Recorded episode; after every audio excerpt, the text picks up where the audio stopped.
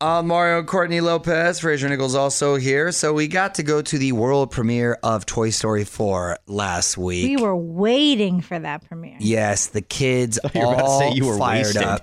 I was. well, that too, but uh, Gia and Nico really wanted to do a review on the film, and here it is.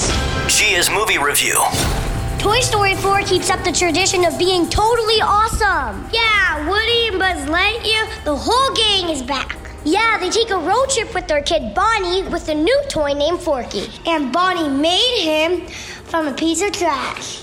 They go on an adventure, but it ends up being a reunion. Woody runs into his long lost friend, Bo Peep. Woody and Bo Peep fall in love, and they start thinking about life as a toy. This movie's a lot of fun, but it almost makes you cry at the end. Tom Hanks is really good at making you cry at movies. And Keanu Reeves is great as Duke Kaboom. Personally, I want more on Mr. Potato Head. I give it five out of five Forkies. Yes, that movie was the best ever! Fraser, you kind of remind me of Forky because he's goofy and he used to be trash. Snick goes, you kind of look like Mr. Potato Head, so I like you the best. You know what? You know, I know she was. I know she was probably. best, Nichols. You look like Mr. Potato She's Head. probably trying to insult me there, but she said I used to be trash. Yeah, That's you, right. You've come, I you think shot it's, it from I think, the bottom. I now think it's you're a compliment. Thank you, Gia. Forky literally used to be trash, and the little girl made him at her first day of school. That's not giving too much away, but it was really cute, and Gia was right. Does get you kind of sad at the end.